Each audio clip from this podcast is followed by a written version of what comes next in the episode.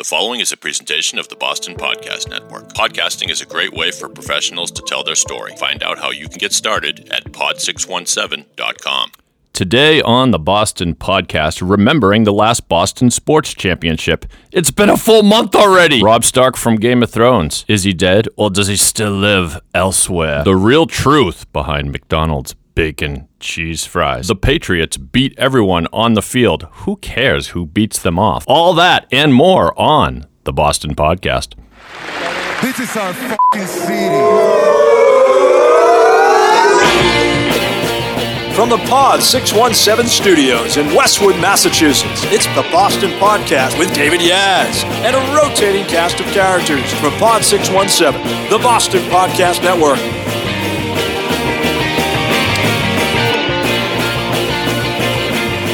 Yes, indeed.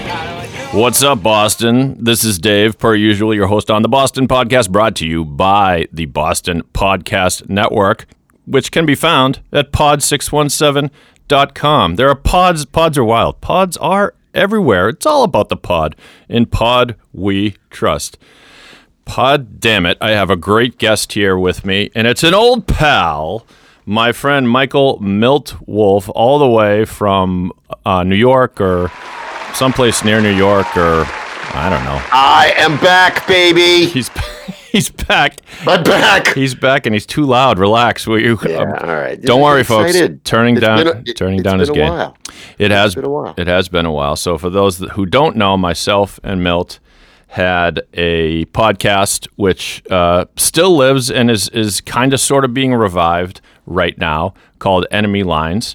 And the reason it's called Enemy Lines is because he's a New York guy, I'm the Boston guy, we've been pals forever. It's a real love-hate relationship with not as much of the love. It's more of like a like-hate relationship. How are you, buddy? Doing great, although, from the sports perspective, this has sort of been like, the depths of hell. I know, isn't it great? Yeah, it's great. Terrific. And you know what? Yeah. For old time's sake, maybe I should play the Enemy Lines intro music sting. Are you okay with that? I'll bring it. All right. Well, here we go. For the thousands in attendance and the millions watching around the world, ladies and gentlemen, are you ready for a war? The time has come to introduce you to Enemy Lines. 5, 4, 3, 2, 1. I love New York City. The reason I live in New York City is because it's the loudest city on the planet Earth. It's so loud, I never have to listen to any of the shit that's going on in my head. Yankees suck! Yankees suck! 3-run home run for Bucky Dent. The Red Sox never let you down. Veritek and A-Rod going at it. How do you like them apples? Yeah. Yeah. Pretty good. Just hearing that music again. It's a little long. Chills. Those are the sounds of Tommy Conwell, who we share a love for. Old Philly Axeman, Tommy Conwell. Is he still a DJ? He was a DJ for a while in Philly. I have no idea. Yeah. I know you can hire him for your birthday party, though. Which we still have to do. Yeah, it's got to happen. Place that on the bucket list. Imagine, listening audience, if you had a local band that you really loved. And Milt and I met him once at a 7-Eleven before a concert. And bought him cigarettes. No, it was coffee. I think we tried. Oh, was it? Damn, no. It's cooler if it's cigarettes. Well, that was probably the only night I ever bought cigarettes in my life. I don't happen to smoke cigarettes, but we bought them because you throw them at him. Yeah, he has a song where he says, "I want to smoke cigarettes," and everyone chucks cigarettes on the stage, which was the coolest thing if you were us at the time. Looking back on it, it's a little silly. Might not work these days. I like a good gimmick, though. Don't you like a good gimmick? I say we need more gimmicks.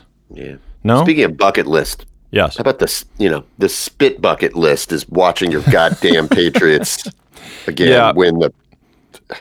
Were you satisfied watching... I mean, before we talk too much, but, it was such a crap game. Agreed. What was your experience watching? Were you as psyched? Were you... Tell me what it was like from the Patriots' perspective. Does it not matter? Yeah. If you had told me, in 2000, that the Patriots are going to win 5 Super Bowls, and then they're going to win a 6th, but which will be their... But the six is going to be like a really loud, kind of unentertaining, slog-it-out game. How are you going to feel after that game? I'd probably say, I wouldn't even care. I'd probably shut it off. It's six. But no, and you'll appreciate this. Look back to when the Yankees won the championships. They ranged from the thrilling to the mundane, right? And you know what? At some point, actually, I liked the fact that it was not the most stressful game in the world. Even though it was close, it just wasn't stressful. It wasn't suspenseful, right? Yeah, I got into an argument with a guy just this past weekend. I was saying he's a Jet fan like me. So, watching the Patriots win in any way, shape, or form, it's just like literally having your testicles pierced. But he was saying how it was such a crap game that it wasn't as enjoyable. And I argued with him, we don't even remember, people don't remember, what was it, 15 years ago, every Super Bowl was a horrendous blowout. Yeah. And there was no reason to watch. I mean, this was a badly played game that was still interesting to watch because it was close in the last 5 minutes. I'll take, the last quarter was fine. The last quarter was fine. The last quarter's fine because that's drama. But in order to say it was a great game, I don't care if you think it was a boring game, really. My guys won, so I don't care, boring or not. I mean, I wasn't bored. Obviously, you wouldn't have been bored if it was your team because you're still hanging on every play. There are some football purists that are saying it actually was a great game to watch because there was so much strategy. The problem is, to the average viewer, you don't necessarily see that. Well, you don't see it, and defensive strategy doesn't necessarily come across, right? Right.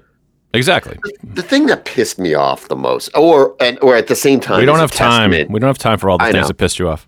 But or maybe we do. Go ahead. Take weeks. It's enjoyable. Go ahead. It's a testament to probably the brilliance of Bill effing Belichick. It's just that if you think about championship teams, and think about who won the World Series this year, which you obviously are familiar with.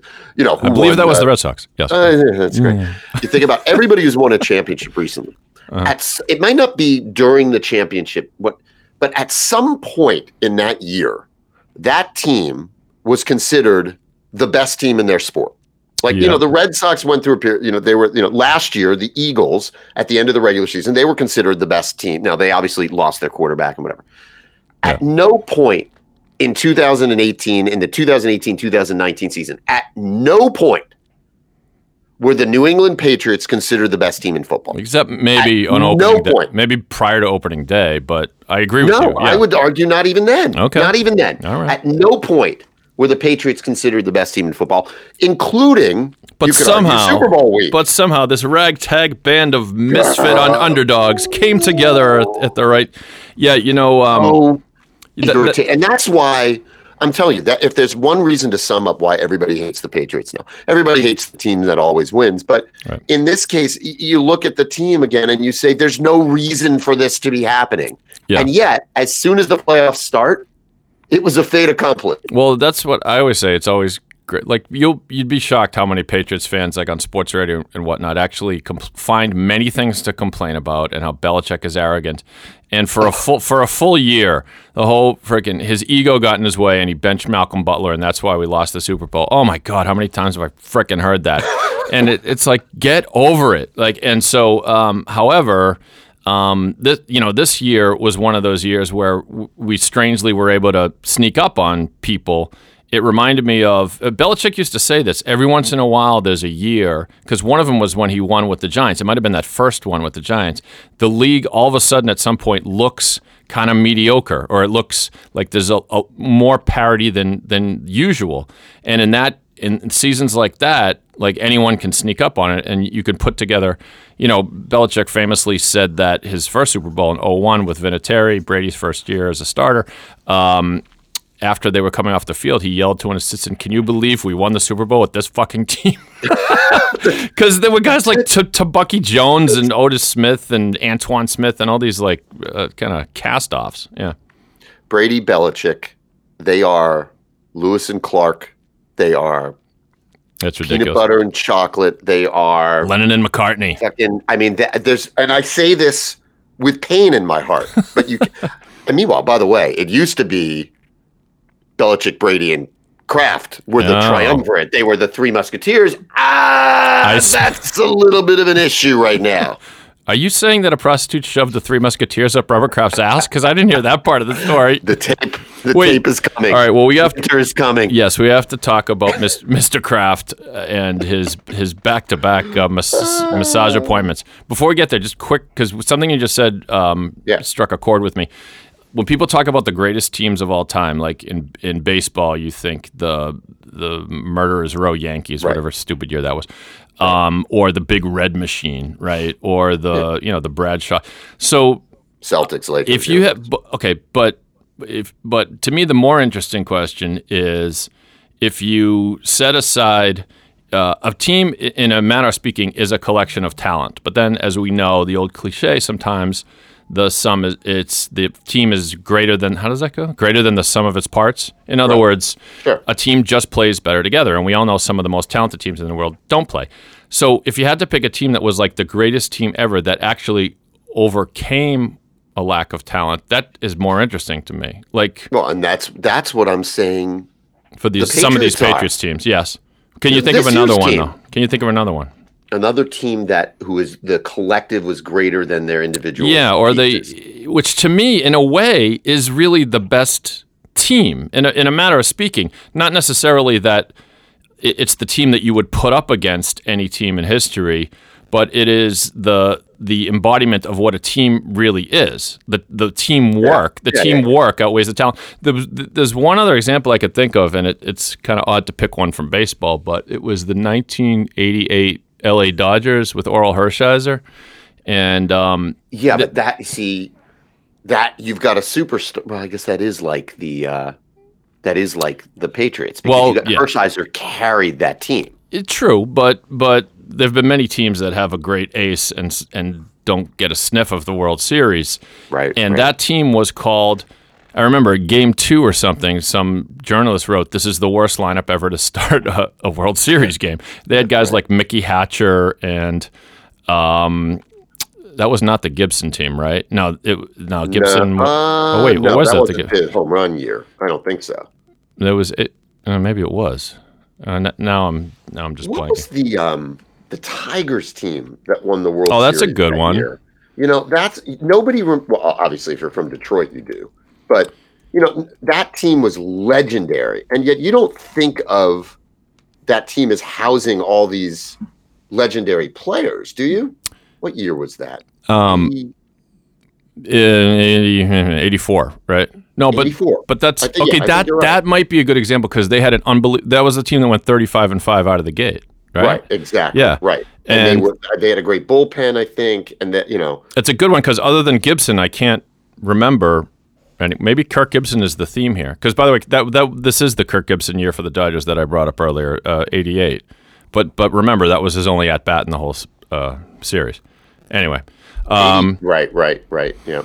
All right. I mean, yeah, that's an aside, but it's a good long-term topic. We're gonna have to come up with that later. But let's go back to Mr. Kraft because I want to know whether you took a measure of delight in our sadness that this embarrassment had befallen us. Of course. What do you think the answer is? Well, I hope so. Of course, I did. Tell me more. Okay. It was anything that pops a little bit of a hole in that. You know what the funniest thing was? Literally 2 days before that news becomes public, I'm listening, not to plug, a competitor because we're on equal levels, but Bill Simmons. I'm listening to Bill Simmons' podcast. Our audience size is about the same. I was just listening to Simmons myself. Yeah, go ahead. There we go. And I can't remember if it was one of his regular ones or rewatchables or whatever.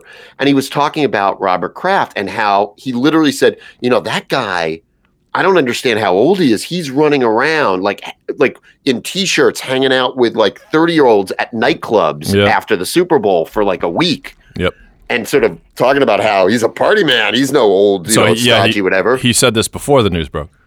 Oh, yeah. This was 2 days before. Oh, wow. Maybe he had recorded it a day or two before that. But whatever it was like, oops. Yeah, he did a recall on that after the news. He said, I've said this recently on my podcast, and that's he said something like he's coming unhinged or he's coming unglued or something like that. But he was almost saying it admiringly. No, he wants him to step down now. He wants Jonathan to take over. Well, this tape, whatever tape is there, it's coming out. We all know it may take a year or two. That tape is coming out, and they who wants to even see? I don't want to. I don't. You know what? It's gonna even just for curiosity and lurid weirdness or whatever, weird curiosity. It's going to be grainy and black and white and whatever, and I don't know. Now, is Kraft complicit in human trafficking? Human trafficking and such. I mean, if consumers of product have anything connected to it, yeah, you could argue there's complicity. Right. Whether he's obviously a small not directly responsible, right? But it's become a much bigger story than him. But look, Jets fans have so little to celebrate in our lives. Yep. So little. Enjoy it. That this is all we can talk about. Yep. It's our pathetically small yet somewhat pleasing moment that we get to knock these guys down a rung. Yeah. And of course, all it's going to do is give Brady more motivation to win in 2020. So, yeah. Can you believe if that's sort of this one's for Mr. Kraft? Yes. He just needs them. Oh, my owner was disrespected and here I go, Oh, the Barstool Sports, which originated in Boston, is trying to pick up that mantle by creating the hashtag #ComingForSeven. You get it. It's really bad. That's classic Barstool. But yeah, my quick thoughts were super embarrassing for him. Very stupid. It's stupid that he did it. And the stupidity is just beyond, considering the arsenal of means he has, to get off. Yeah, but what if I were him and money was no issue? Get a high-priced hooker. I assume they're out there. Have them come. They can come right to your room, Robert. Yeah, there's been an unintended side effect where I think living room conversations between husbands and wives about what rub and tugs are happening all across the country. Right. And everyone, probably starts the same. You'd be surprised how often these things are being done. And then the wife looks at the husband and says, have you had one? Right. And you say no, because we're all liars. But, I'm clean. I am clean. Okay. I am too, as far as anyone knows. Although I think you're right in that the women don't realize what the deal is with these, because why would they? And it's one of these classic things that if you're a man and you do this thing, you don't tell anybody about it. Of course you don't. And you don't use your real name and you go in. Well, and if you're in a billionaire with a private jet, you don't go to a rub and tug place. You don't go. Because your face is as good as showing, your as providing a credit card. And it's still unclear as to why he got stopped by the cops one day and then went back the next day. Is that true? I didn't read that. Oh yeah. Oh. That's in the pleadings. I the only thing I can figure with that was, he just thought that the traffic stop was just a stupid coincidence. He did not make the connection that's why they were stopping him. They stopped him to identifying. They saw him pull out of the place, I guess, so to speak. And, but look, I've been told 1,000 times that crunchy Cheetos are not good for me. Mm-hmm. If I roll past it in the grocery store, I'm grabbing it. That's, and maybe those are his crunchy Cheetos. Yep. I think that's spot on. And someone said to me, well, this is a human trafficking story, and it's a story about rape.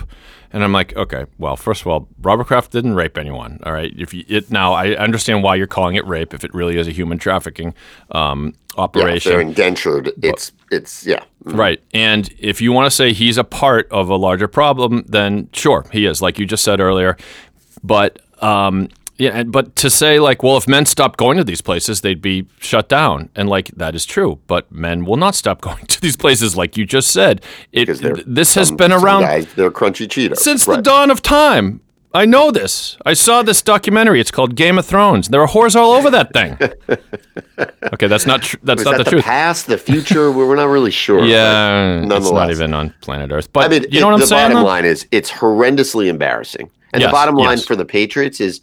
This is an organization that has had horrendously embarrassing things happen fairly regularly over the last 10 years, and it just doesn't matter. I know that's we love that. I mean, I'll tell you, the only thing that bothers me is when people deflect everything by saying they cheat. Oh yeah, but they cheat. Oh yeah, but they cheat. And I should just let it go. I should just be like, well, you're an idiot. You don't know anything about sports. They did get caught cheating. If you want to go there, they got cheating. They paid a huge penalty for it, and they won the Super Bowl anyway. So fuck off. All right, is that enough on Mr. Kraft? Yeah. Well, we got our. Okay. I mean, football's. The combine's happening right now. I don't watch that stuff. I'll let everybody else foam about what his 50-meter numbers are. And, you know, at least the Jets have a good draft pick and they'll blow it and it doesn't matter. You know, a sports fan is a geek when he refers to the combine. I got the combine platter last night at Chengdu's. It was delicious. Yeah, get that, it's my kind of combine. Egg roll on the side. But, you know, why don't we move on? Let's move on to our favorite baseball. Yep, it's time. Yep. Who won the World Series? You know what's interesting? Yeah. All right. So you won the World Series. Congratulations. Yep. And thank God, you know, we didn't tape during that time period because I would have been apoplectic. You know what we'll do during the course of this season? We got to do more of that live look-ins. We only did this once, but I called you. It was a shitty recording, too, which is probably why I don't even know if we used it. We'll do it the right way. I called you to have you check in between innings of the one-game playoff that the Yankees ultimately won. Two years ago. That was fun. I like hearing the panic in your voice. We're going to do that. And it's definitely during Yankee. And, you know, well, there's a couple exciting things. First of all, we opened the season against the Red Sox in London. That's right. I had forgot. Yeah. I totally forgotten about that. Is that like the season opener? Like they do that like? I think so. That happened. I know it's our opener, but that happened once. The Red Sox played. Was it London? It was definitely overseas. Where was another country where they opened the season? This was. Oh wait, this was maybe. I don't think it is our season opener. I think it's June 29th to 30th. So it's not the opener. That's my bad. So it's the middle of the season. Fake news. Okay, my bad. Apologies. But they sometimes do start. Oh, it was Japan. That's where they went. Didn't they the MLB open in Japan one year? Yes. Anyway, I have this memory of the game starting at 7 a.m. and I said to everyone in my office, I go, "Hey guys, you know we got that big TV screen in the conference room. You know I'll bring in some donuts and everybody just show up. We'll watch the Red Sox 7 a.m. And everyone kind of went, "Eh, yeah, maybe." I was the only one there. And can I tell you, it was not exciting at all. You know, what's interesting going into this season right now is that, okay, so you won the World Series. I think it's fair to say the Red Sox were dominant last year. Yeah. Dominant. Yeah. You won the division by 8. You fairly swept through the World Series. I mean, the playoffs, rather. Yeah. I mean, it was domination. And your team. Yep. With one notable exception, which we'll talk about in a minute, is basically intact. And yet, the odds, you know, the Vegas odds, had the Yankees, even though the Yankees did not sign Harper or Machado, we'll also get to that, the Yankees are favored. That's weird. Are favored to win the division. And it's fairly, I mean, by a fairly decent margin. Well, first of all, there wasn't that much that separated the teams, and you could argue what separated the team. I mean, the Red Sox won the division by 8 games. Yes, but when we played you in the playoffs, you could argue what separated the teams was that Benintendi diving catch. Because I think if that ball skips under his glove, I forget what game that was. Was that game 2? I think it 3 was, maybe? No, 3. I think was when the Yankees won game 2 against David Price, and then went back to Yankee Stadium. I believe, whatever. We could look this shit up, obviously. But no, you could argue the teams weren't that far apart. But isn't that kind of a Vegas money betting thing? Well, right now, Vegas Insider has the Yankees at 6-1 odds to win the World Series and the Red Sox at 7-1. So it's not that distant. But I'm saying sometimes the odds are reflective of the money being placed on the teams. That's what I'm saying. And, yeah, well, and of course, we all know that's the whole balance. Yeah, and there are you have more than your share of degenerate compulsive gamblers in New York. So there you go. Yankees odds are always inflated when they're decent, you know, obviously. Yeah. And you know, look, I'm confused a little bit about the Red Sox right now. I mean, the Yankees did not sign Harper and Machado, which I was frankly disappointed about until I heard 13-year contracts and such, and part of me is more than happy to pass on that. Yeah, did you really want Machado? Guy's a punk. See, I did, and I think I'm alone on that island when it comes to what was that? I burped. Oh, nice. I told you I'm enjoying a Red Bull. I'm trying to stay awake for our podcast. Oof. Look, Machado. Okay, everybody says he's an asshole. He doesn't hustle. Whatever. Look at the numbers. Everybody says he's an asshole. He doesn't hustle. That has never stopped the Yankees from hiring any of these jerks in the past. We've tried to stop doing that. Although he's a glorified Gary Sheffield. That's what he is. Look, any time after the season when Didi Gregorius gets hurt, I figured, okay, this is it. They're signing Machado. They have a spot for him now, no doubt about it. And it doesn't seem like they even tried. They like their team. And what they did, and here's getting to where I'm confused, is that, you know, they went out and they improved their rotation. They improved their bullpen. And they said, we're good.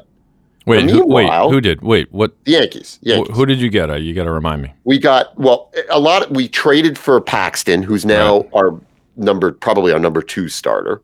We re-signed. I loved him in Independence Day, by the way. He was great. Oh, no, in Weird Science. Like, damn it, Pullman, Paxton. Was I right the first time? No. You're right. No, I was wrong. Pullman, I don't remember. It's Weird Science and Twister. And he's dead. That's the dead one. Pullman's great still alive, actor. Isn't he? Big Love. No, Big Love? Was that it? Yeah, Big Love. That was him, too, yeah. So we made our bullpen better. We re-signed Britton. We signed Ottavino. We have a kick-ass bullpen. Yeah. Like you did last year. How'd that work out for you? No, go ahead. It's even better. So you think they should have done more? Is that what you're saying? I'm not sure what you're saying. More. I thought the whole reason why they got under this luxury tax was to sign one of those guys, but they didn't. And they have a very balanced team. They have a superb team, but they don't have, no, they do. I mean, they've got Judge and stuff like that, but you expect the Yankees to go out and make a run at Harper and Machado's because you can get better. And it's almost like I want them to take advantage of their youth or whatever. But then you turn around and you look at the Red Sox, who obviously have a World Series leading team. Their one weak spot last year, arguably, was their bullpen. So what do they do? Nothing. They let their one guy, arguably two guys in the bullpen, leave. Who's the other guy? Who's besides? What's his name? Joe. Joe Kelly. Yeah. Joe Kelly. Although he's hot and cold, but he was. Yeah, he was damn Kimbrel, damn good. And Kimbrel is closing games for the Red Sox now. Me. Yes. No, I don't know. We're working on that. Do you think they re-sign Kimbrel, and this is all the same thing that they did with Martinez last year? Quite possibly. That Kimbrel might still be their plan A. He's obviously still out there, right? There was as soon as.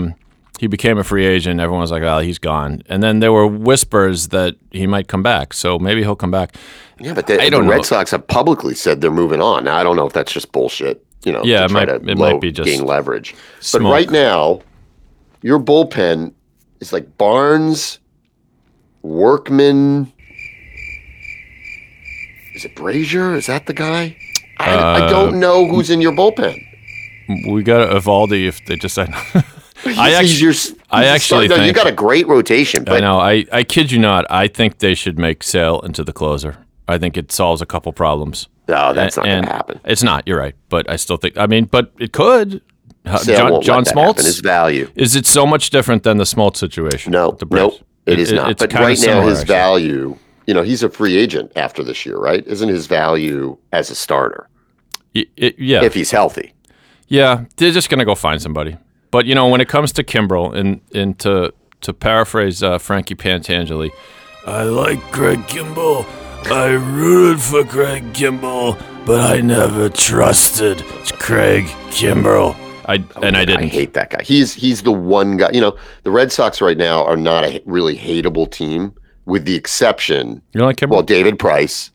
And Kimbrel, Price is hated. Dangle. No one hates David Price more than his own fan base.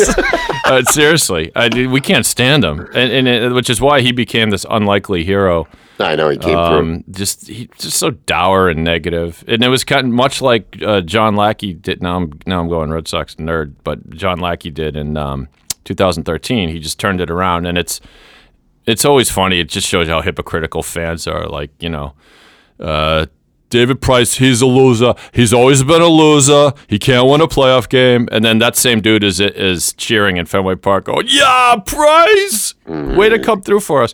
If you win, it cures all. But I don't know. It's cool. Another fun season coming up for sure. And is it me or the American League like the only league that matters? Now that you've got because Houston must be. The NL East looks great. And Houston is still great. That's what I'm saying, yeah. So right now, are they still in the American League? Because they fucking switch them back and forth so many times, it confuses me. Right now, the Astros are tied with the Red Sox in terms of World Series odds. The Phillies shot up after they signed Harper. So it goes right now, odds go Yankees at 6-1, Red Sox and Astros at 7-1, Dodgers at 8-1.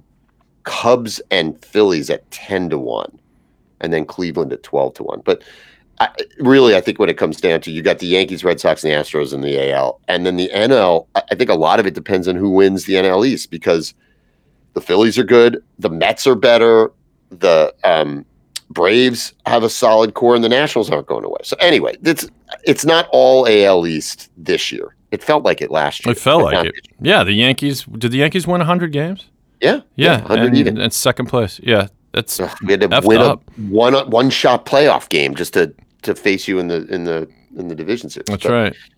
That's right. I think it's going to be a fun year. I do think it's weird that the Red Sox are turning kind of conventional wisdom on its head. Everybody's bullpen is being emphasized by almost every team in the league, every competitive team in the league, and the Red Sox are saying, right, we'll figure it out, we'll work it out, and in turn, teams will probably try to start copying whatever the Red Sox are doing because you win.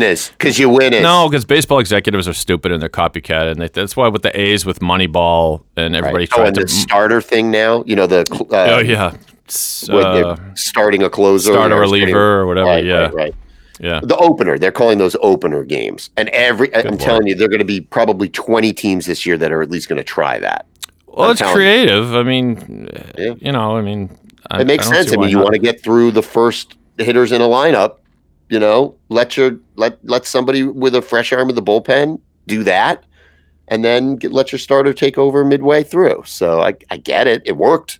The Rays were good last year, but I don't know. It's my traditionalist in me looks at it and is like, what? But see, I think it would be cool if they had one game a week. Like on Fridays, you can substitute pitchers at will, meaning you can take a pitcher out and then bring him back later in the game. That would be fun. Why not? Do that one day a week. Sure. Sure. We should have a whole show on wacky rule changes. Here's one. Hold it. Well, I'm going to just tease one more. I have to. It's on my mind. All right. Okay, one inning of the game you pick, you can play 10 players in the field, but then you also have to have one inning where you only play 8 players in the field. Oh, come on, that's great. The balance thing. Well, yeah, you play the 8 players in the field thing when you have a strikeout pitcher on the mound, and when you have a ground ball pitcher on the mound, you play your 10 guys. So now you're thinking. So that's where the strategy comes in. Britton is a guy who doesn't strike out a ton of guys. He gets ground balls. So when he's pitching, just line up the infield. His name's Zach Britton? Correct. I think parents... And he changed the spelling of his name. It was Zach, I think, Z-A-C-H, and now it's Z-A-C-K. Oh, I get it. K for strikeout. Genius. Where'd he come up with that one? The Roger Clemens school of stupid names. You know, Clemens' kids are all with the K's. He's not getting into the Hall of Fame. That's another conversation. But. That's a whole other show. Yeah. Well, you want to take a break? Let's take a break before we. Yeah. All right. Good. Yeah. Cool. Stay with us on the Boston Podcast. Hi, everybody. I'm Jamie DePerel. Let me take a minute to tell you about the Boston Podcast Network. How would you like your own podcast? The Boston Podcast Network can produce one for you, whether you're a lawyer, financial advisor, business owner, or really any kind of professional. You should have your voice heard through this exciting new medium. A good podcast is more powerful than traditional advertising. If a prospective client hears your podcast through their earbuds, you're already in their head. Literally, pod617.com will help you deliver a message and build relationships. Clients and centers of influence will delight in being a guest on your show. Go to pod617.com to start planning. And in the meantime, listen to the great shows they've already produced. The irreverent Bitchless Bride podcast, the hilarious show known as Shawshanked, and the wild trip through the paranormal that is Monsterland. Be part of the pod revolution. Visit pod617.com. In pod, we trust. And we're back on the Boston Podcast. This is Dave, and I've been talking with my boy, Milt, my New York boy.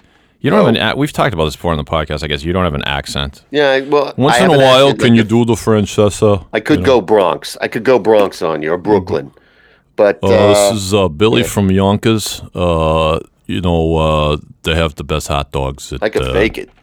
No, you don't have to. But yeah. You should do an entire show as Mike Francesa once. That I would enjoy. He's taking his licks, by the way. Like, he's back. I don't know what he's talking about. His ratings aren't as good as they used to be. He's the local media columnist in the New York Post hates him, so he's constantly writing about his tanking ratings and how his business isn't working, and how he's basically senile and all this. He used to be a god. Mike and the Mad Dog were gods. Well, they had an amazing show. They had a great show. But has he has he ever really been good without Mad Dog? Depends, he's such an arrogant ass. Yeah. Mad Dog helped balance that out. Right. There's nobody there to balance it anymore. Did you see the 30 for 30? Yeah, I did. It was good. It was good. Worth watching. Yeah, it was simple, but it was worthwhile. Yeah, he's one of these assholes that doesn't realize he's an asshole. Well, I guess most don't. But he just, like, you can, it's one thing when you say a guy is arrogant, but it's nothing where he just, it's unmistakable. Like listen to him for any 15-minute stretch, and he'll, like, either drop a name or start talking about himself. Like, I thought we were talking about sports. What are you talking about? Well, I know Parcells. I know Parcells personally. Guys who are arrogant that know how to play it off make their arrogance funny. Right. There's nothing funny about his arrogance. He just Correct. He thinks he knows everything and everybody. He honestly thought he should have been considered to be manager of the Yankees. No, he did. He did a whole bit about with my schedule. I don't know if I have the time for it at this point in my career. Dave, what are you thinking? That's it. We talked about this once before. Yeah. Every time he speaks, if he asks a question, he ends it with this kind of groan. Yeah. Like, so do you think Pedroia at second place is going to have a good year? One of those, one time that wheeze is going to go right into asphyxiation. He's just going to drop dead. If we're lucky. The funny thing is, it's sort of, I still will listen to him. Like, if he's on the dial and I'm flipping, I don't listen to him exclusively like I used to, but... I still want to catch his stuff, but now I hate listening it almost as much. Well, yeah, that's a weird thing. I mean, yeah, and of course, Howard Stern was the king of that. But for years, I listened to Dennis and Callahan and morning radio in Boston. Callahan's still around, and I hate them with a passion. But I still listen to the stupid show. I don't know why. All right, so we're up to that was a little bit of a long run up. That was like a who's a famous long jumper. Bob Beamon. That was a Bob Beamon-like run-up to this segment. Timely reference. Thank you. Who broke Bob Beamon's record? I don't know. Michael somebody. No, you don't. You remember that? That the long jump record stood for like 30 years, and then some dude broke it, and now we can't remember his name. I was asked to do the long jump competition in the Olympics once. Yeah, but I was busy that day. So we're going to do good stuff. Here we go with good stuff. Oh, that's the good stuff. That's good stuff, baby. All right. This is the portion of the show where we tell you what to listen to, what to watch, sometimes even what to eat. Any good stuff going on in life, typically it's movies, TV. If you want to know what to stream, this is the segment for you, but we'll throw in some other stuff along the way. And Milt, you're up first. What's your first good thing? Yes, do it. So I'm a little late on this one, and it was because I only recently signed up for Hulu. Do you have Hulu, Dave? I do have Hulu. Oh, go ahead. Yeah, no, it was one of those I subscribed on a whim because my son wanted to watch Brooklyn Nine-Nine. It was the only way I could figure out to get it. And then I just kept Hulu, and you know what? It deserves a spot at the table. There's good stuff in there. I got in on like a Thanksgiving, Black Friday deal where it's like $1 a month. So I'm like, yeah, hell yeah. Yeah. So, and I assumed it was all TV shows. I really didn't do a hell of a lot of research on it. And they have some original shows and stuff, but now Handmaid's Tale, right there. Well, that's the main reason why people jumped on it. It is great. Yeah, we're watching the second season of that right now. But there is a full-length feature film there called "Too Funny to Fail," which is about the short-lived and not so much celebrated the Dana Carvey show, which aired much forgotten. Right? I mean, virtually forgotten. That show aired, it was right after he left Saturday Night Live, and he was arguably one of the biggest comedy stars on the planet. Hot as hell. And deserved it. Like he was hilarious. Now was this after or before the Wayne's World movie, I wonder? After. It was definitely after. Oh, so he's even hotter. He was gone. No, he was a monster and beloved, right? Oh yeah. So he comes out with a short-lived, well, I shouldn't say it was meant to be short-lived, but it was a network show. I believe it was ABC hires him to do a sketch comedy show because sketch comedy had kind of disappeared. And and it completely bombed. Yep. It was pummeled from episode one for some controversies, which we don't have to go into, and then disappeared after its first season. So well, we can go into it for a second. But so I've seen the doc that you're describing, and I agree it's awesome. What was your memory of the show failing at the time, or did you have literally no memory of it? My only memory of its failing was that I didn't see it live, its first show, and I remember the press after the show because of this one sketch he did as Bill Clinton with multiple breasts feeding from the teeth, right? The gag, I don't even recall what the gag was, but it was something like Bill Clinton was trying to show how warm and giving he was, and so he was like gonna feed puppies with all the nipples on his chest that magically appeared, and so Carvey's there as Clinton wearing this prosthetic thing with actual like milk coming out of the nipples, right? And then he brought puppies up. It was a puppies or babies? You know, actually, of all the sketches they showed on the show, it was actually the least funny that they showed on this documentary. It was too weird right off the bat. And it was like too much. Yeah. And they recognized that, right? And they died by it, basically. Yeah. And it was grotesque to look at. Like somebody needed to step in and say, you know, maybe this isn't so great to lead with. Yeah, see, that's what I remember. All I remember was that sketch, and then the whole thing failed. Yeah. And then it died, and so I didn't start watching it. But what's remarkable now is the talent that was assembled for this show. Yep. It was Dana Carvey, but the showrunner was Robert Smigel, who's now legendary because of his time on Saturday Night Live. And the reason hold on. If you're going to drop Robert Smigel's name, I have to say thank you, Robert and Michelle Smigel, because thanks to you, my son Adrian and I got to go see Saturday Night Live in person. Because they do a lot for the autism community. My son has autism. Got to meet him through there. Thank you, Robert and Michelle. Smigel, let's not forget, is the creator of TV Funhouse, the ambiguous and gay duo, and of course, Triumph the Insult comic. Which I didn't. Wasn't that created for the Dana Carvey show? Maybe so. Yeah. Well, and so the showrunner is Smigel. Yep. The writers include Louis C.K. and Charlie Kaufman. And the featured actors.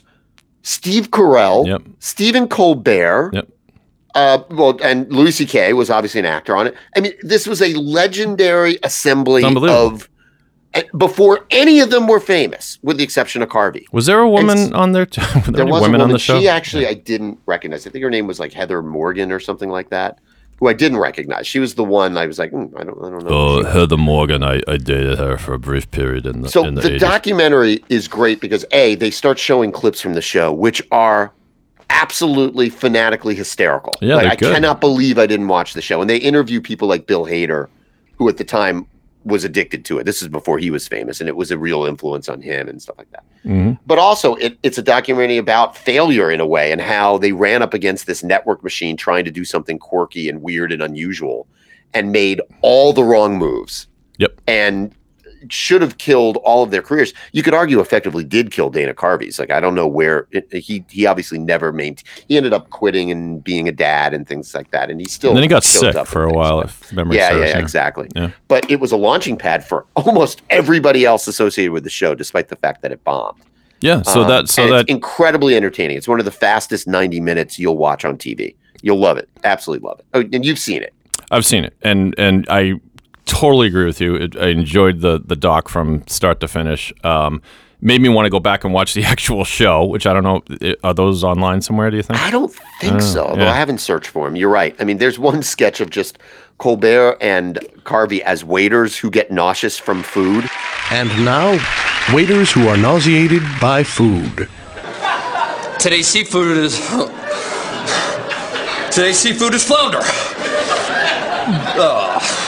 It's sauteed in a...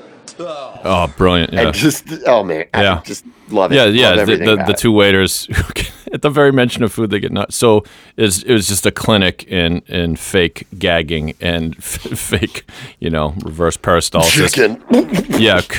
And I told you this off the air. Colbert revives that sometimes. He invites guests on his show to have to read a scene from like Shakespeare or something, and then in the middle of each line they have to pretend like they're about to throw up. There it is. And he did it with who's Mrs. John Krasinski there? Emily Blunt. Emily Blunt. Yeah, she really enjoyed it. Yeah, so really love her. She can fake puke with the love. But anyway, and seeing Carell and Colbert before they were famous, and they were describing this as they were starving artists when this show comes, and then it's gone, and they figure their career's over, right? Yeah, it worked out. And then the last thing on that we should mention is the final episode never aired. The final episode of the Dana Carvey show never aired, right. Despite having one of the greatest sketches ever, which later was revived for Saturday Night Live when Carvey hosted, and that was the Tom Brokaw. What do you call it? Like obituary preparation tape or something, where he's going through recording President Gerald. It was Ford, wasn't it? It was like preparing Gerald for when Ford and if he died in different. Was eaten by a rabid bear in the woods of Montana. President Gerald Ford was murdered at a seedy LA hotel after a homosexual tryst. Like, well, this Carvey was great. Oh, yes, that was great. You know, when we did our Saturday Night Live review of best cast members, I don't think either of us included him on there, and that was a miss. He was. That's great. True. Shame on us. Yeah. Well, he went through some of the lean years, his early years. I think the cast was not particularly strong, and he had one horribly racist Asian American character, which I think he's retired since. Yeah, I think so. All right, that's your first. That's my good thing. Okay, so my good thing is The Bodyguard, which is a short run. You haven't seen this yet? No, but it's funny. It came up in dinner conversation last night because of the Game of Thrones dude, right? Yeah. So The Bodyguard, and pardon me while I call up some information here. Dude, it's just called Bodyguard, not The Bodyguard. What's it on? So shame on me. It's a BBC show, and in a minute I'll tell you exactly where you can watch it. But it stars Rob Stark. Yeah. Actor's name Richard Madden, if I'm not mistaken. Yeah, that's not his name. No? Okay, so... It's Rob Stark. No, okay. He's one of those guys. He's never getting past that. He looks a little different on the show for some reason. Maybe it's just because he's not wearing like pelts and shit like that. But he's everything he did on Game of Thrones is just as good. I mean, it's like I want to say like an 8-episode series, and there will be a second one, I think, if I'm not mistaken. And if you like. I mean, any of those sort of crime thriller, political thrillers, you know, I think back to in the spirit of like No Way Out, the Kevin Costner movie, but it's more, what do you call it? Kevin Spacey, he who shall not be spoken of. Is like Usual Suspects, or is he more? No. The House of Cards. House of Cards, yeah, House of Cards with all the intrigue, but then it's also got a little bit of 24, meaning the TV show 24, mixed in, all kinds of twists and turns. He plays, as the title would suggest, he plays a bodyguard to a high-ranking British politician. Kind of gets mixed up, gets a little too personal with her. I don't want to spoil it, but. Yeah, you got to see this. It's Bodyguard. So it's a bad name. It's a bad name. Like I probably didn't watch because first of all, all I can think of is the damn fucking Whitney Houston song every time. Well, yeah. Please don't. By the way, it's on Netflix. Yeah, please do not go to The Bodyguard, the movie. If you see Whitney Houston or Kevin Costner, I will always love Rob Stark. The best part of that was the single drum beat you started. Yeah, so you know what I'm talking about, right? Where it goes. Thoop, yeah. Oh, yeah. No, it was perfect. Nailed it. I thought I nailed it. It was spot on. So what? Yeah, it's only 6 episodes, by the way. Oh, sure. So it's. I'm into that. And like I said, I think they've announced a second season. But so he's awesome. Just watch it. Okay, your turn. All right, I'm in. Oh, back to me. Back to you. Well, this isn't really so much. We're gonna do one more. It's almost like a bad thing. Okay, it's something you would hope would be good stuff, but we can throw in some bad stuff. I wouldn't say it's bad. Cautionary tale. Mediocre thing. You know, I'm a glutton for, you know, fast food innovation, and I put that in quotation. Like, and first of all, you'd think I'd like be 700 pounds, which I'm probably edging close to it. But when you say you're a glutton for fast food innovation, is there any reason to include the words for fast food innovation? Or really, are you just gluttonous? Glutton. Yes, just gluttonous. And now, and I'm going to hijack your segment as I do for just a moment to prove, to back up what you what you just said. And you've heard me tell the story 100 times, but I don't think our podcast listeners have heard it. You and I were on some road trip, probably somewhere along Route 95, heading. We were heading. You remember where we were heading? Yes, we were taking you to Remote Control. You were appearing on an episode of Remote Control. That's where we. And we were driving from, like, your house into the city or something? Oh, wait a minute. No, I'm thinking of a different time. No, never mind. Go ahead. Great story, bro. Cut that out. Edit story, that out. Bro. No, I'm leaving it in to embarrass you. Anyway, one of our little, you know, Milt and I went to school in Philly. He lives in New York. I live in Boston. And so who knows why we were on Route 95 at some rest stop getting food. We walk in there, and I look up at the Burger King, the big Burger King board of menu items, and I say to no one in particular, they always come up with such, you know, stupid names for their new items, and you not having not heard me walk up and say, "I'm going to get the bullseye barbecue burger," and you did. I hope it was delicious. I don't remember that item sticking around too long. The reason why I brought the Remote Control thing up is actually when you were on Remote Control, you were already in the city. buddy of ours named Al and I drove up from Philadelphia to see you in New York, and we stopped at a Burger King on the way. And this is no joke. I don't know if I ever told you this. We go to Burger King. Mm-hmm. They ran out of burgers. We go up to the window, and we're like, you know, we'd like a Whopper with cheese. And they said, sorry, we don't have any burgers. And you pointed your finger straight back at them and said, that's impossible. You're the Burger King. You're the king. I mean, you can't. There's one thing you can't run out of. That reminds me of coming home from Foxwoods one morning, stopping at Dunkin' Donuts, and after a torturous 7 minutes of conversation with the drive-through staticky box person, she says, "No, we don't have any donuts." You're Dunkin' Donuts. No, there are certain minimum requirements. Yeah. Right. Close the door and shut down if you don't have any burgers. If you're burger, that's it. That's it. We're at, exactly. We have a sewer leakage. Well, I guess I can't say that, but you know. So we're closed for the winter. Yes. So innovations. That was prophetic. Shades of Burger King's clever. We're out of hamburgers today, Mr. President, but we have plenty of hamburgers. That was them, right? That is well done. Okay, go ahead. So I noticed in the window of the McDonald's I drive by that they've got a gigantic announcement that they now have bacon cheese fries. Yeah. No, I mean, and that's just there's no. I probably turned too sharply and like tire burn in the street. I mean, that's just hold everything. That's going to happen, right? I mean, there's just no doubt about it. I picture you picking up your phone and saying, "Jessica, cancel the rest of my day." That's it. Cancel my calls. All right.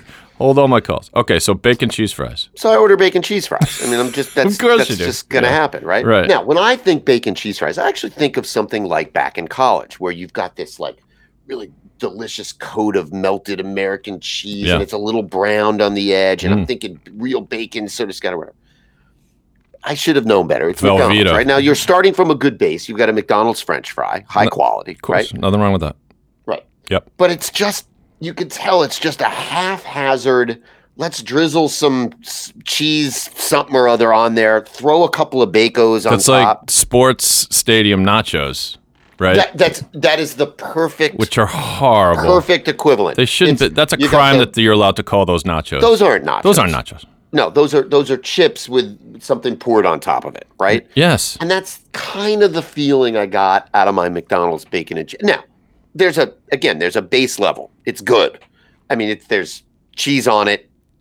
I like bacon. I thought the McDonald's French fries are good. I thought the base level was the amount of time that elapses before you say, I got to go to the bathroom. You know what it is? Diarrhea. I'm going to put it together for you, and it's going to come full circle. You talked about the beginning about how certain teams where the sum of its parts are greater. Yeah. This was the reverse. This is less than the sum of its parts. The parts they work against all make each other. Perfect sense. Yep. The sum doesn't add up. So I'm going to give it's not a good thing. I'm going to call it a mediocre thing of the week for my. You won't get it again, right? No, there's no. You know what? They charge you for it. You know what? It's like a meal. What compounds the problem is the advertising engine behind this new item. You've seen, if I'm not mistaken, I think I've got the right fast food chain. They've got Ken Jeong and JB Smoove doing this bacon fries bit. Have you seen it? Yeah, I think so. Yeah, and I love JB Smoove. He's hilarious. He's awesome. He's unbelievable on Curb Your Enthusiasm and other things. Wasn't he featured on? No, I'm mixing up my documentaries now. He used to be a writer for SNL. Yeah. No, what was the documentary where I heard that he would always have off the wall ideas, and Steve Martin comes into the writers' room when he's hosting, and JB Smoove goes, "Steve Martin, I picture you smoking a huge cigar," and that was the whole idea. I think maybe JB Smoove does not have a sense of humor, but just the way he says everything is hilarious. Well, I mean, come on. When he's on, he's got everything. He's got the way he says it. He's got the, and it's just fucking funny. Like, you know. We digress. Larry, you got to get all up in this shit. Did you get all up in this shit?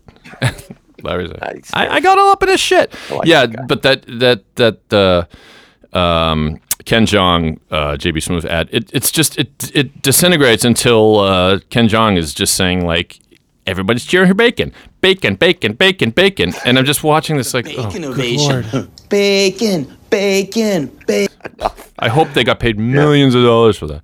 I guess it worked on me, but it's just underwhelmed. Yeah. I'm underwhelmed. Okay. All right, to round out good stuff, I have another good thing. This is a good tip, maybe not a great tip, but a good tip for so get your asses out of your living rooms and go to see a movie that is still in the theaters now.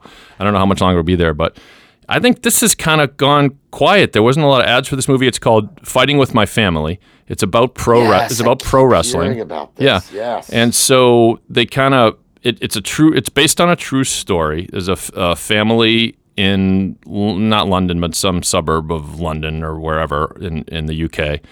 And the family has always been a wrestling family. Now, what does that mean? So mom and dad actually wrestled, and they have kind of a spotted past. Like they've have run afoul of the law a couple times. But they're bringing up this family, these two lovely kids, and the whole family like wrestles. And in fact, they show this like youth wrestling league where these kids are like 12 and 14 years old, and they have the full costumes on, and they're doing we're talking pro wrestling here, not like, Olympic style wrestling.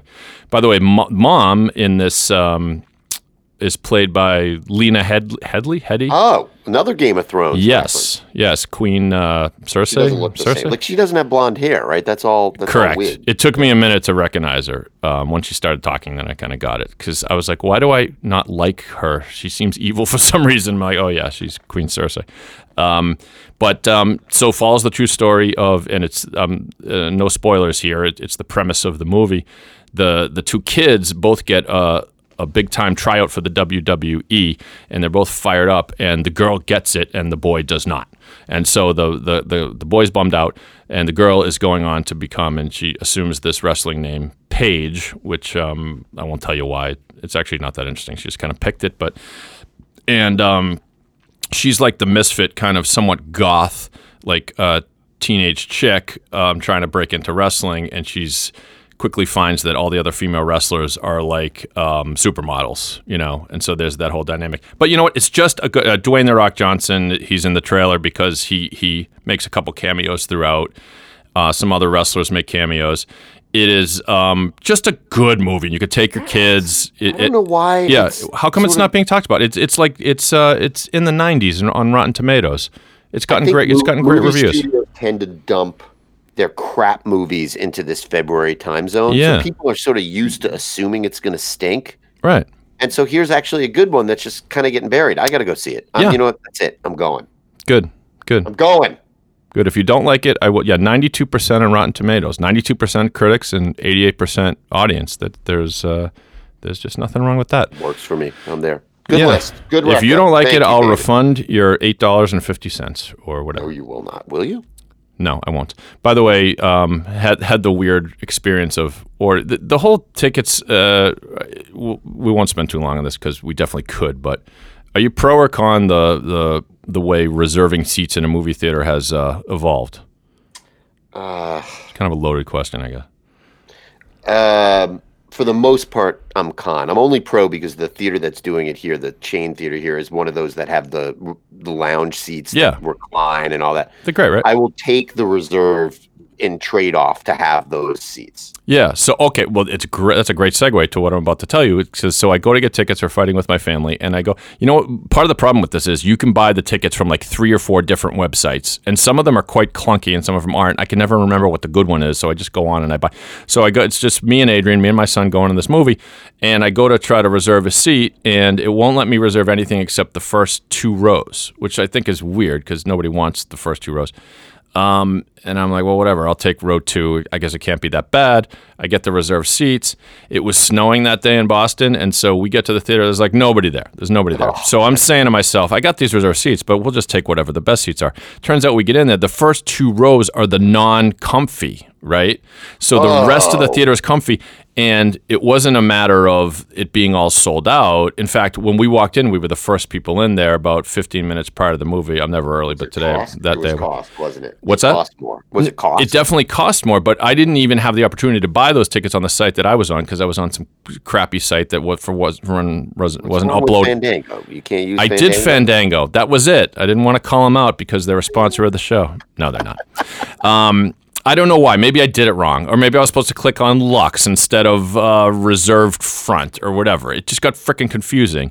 But there's like no one in the theater. So I'm like, screw it. I'm taking the comfy seats. I know we didn't pay for them, but I'm taking them. So we go sit. So we're literally the only 2 people in the theater. We sit in 2 of the comfy seats. This couple walks in, and of course, what happens? They walk right over to us. You're in our seats.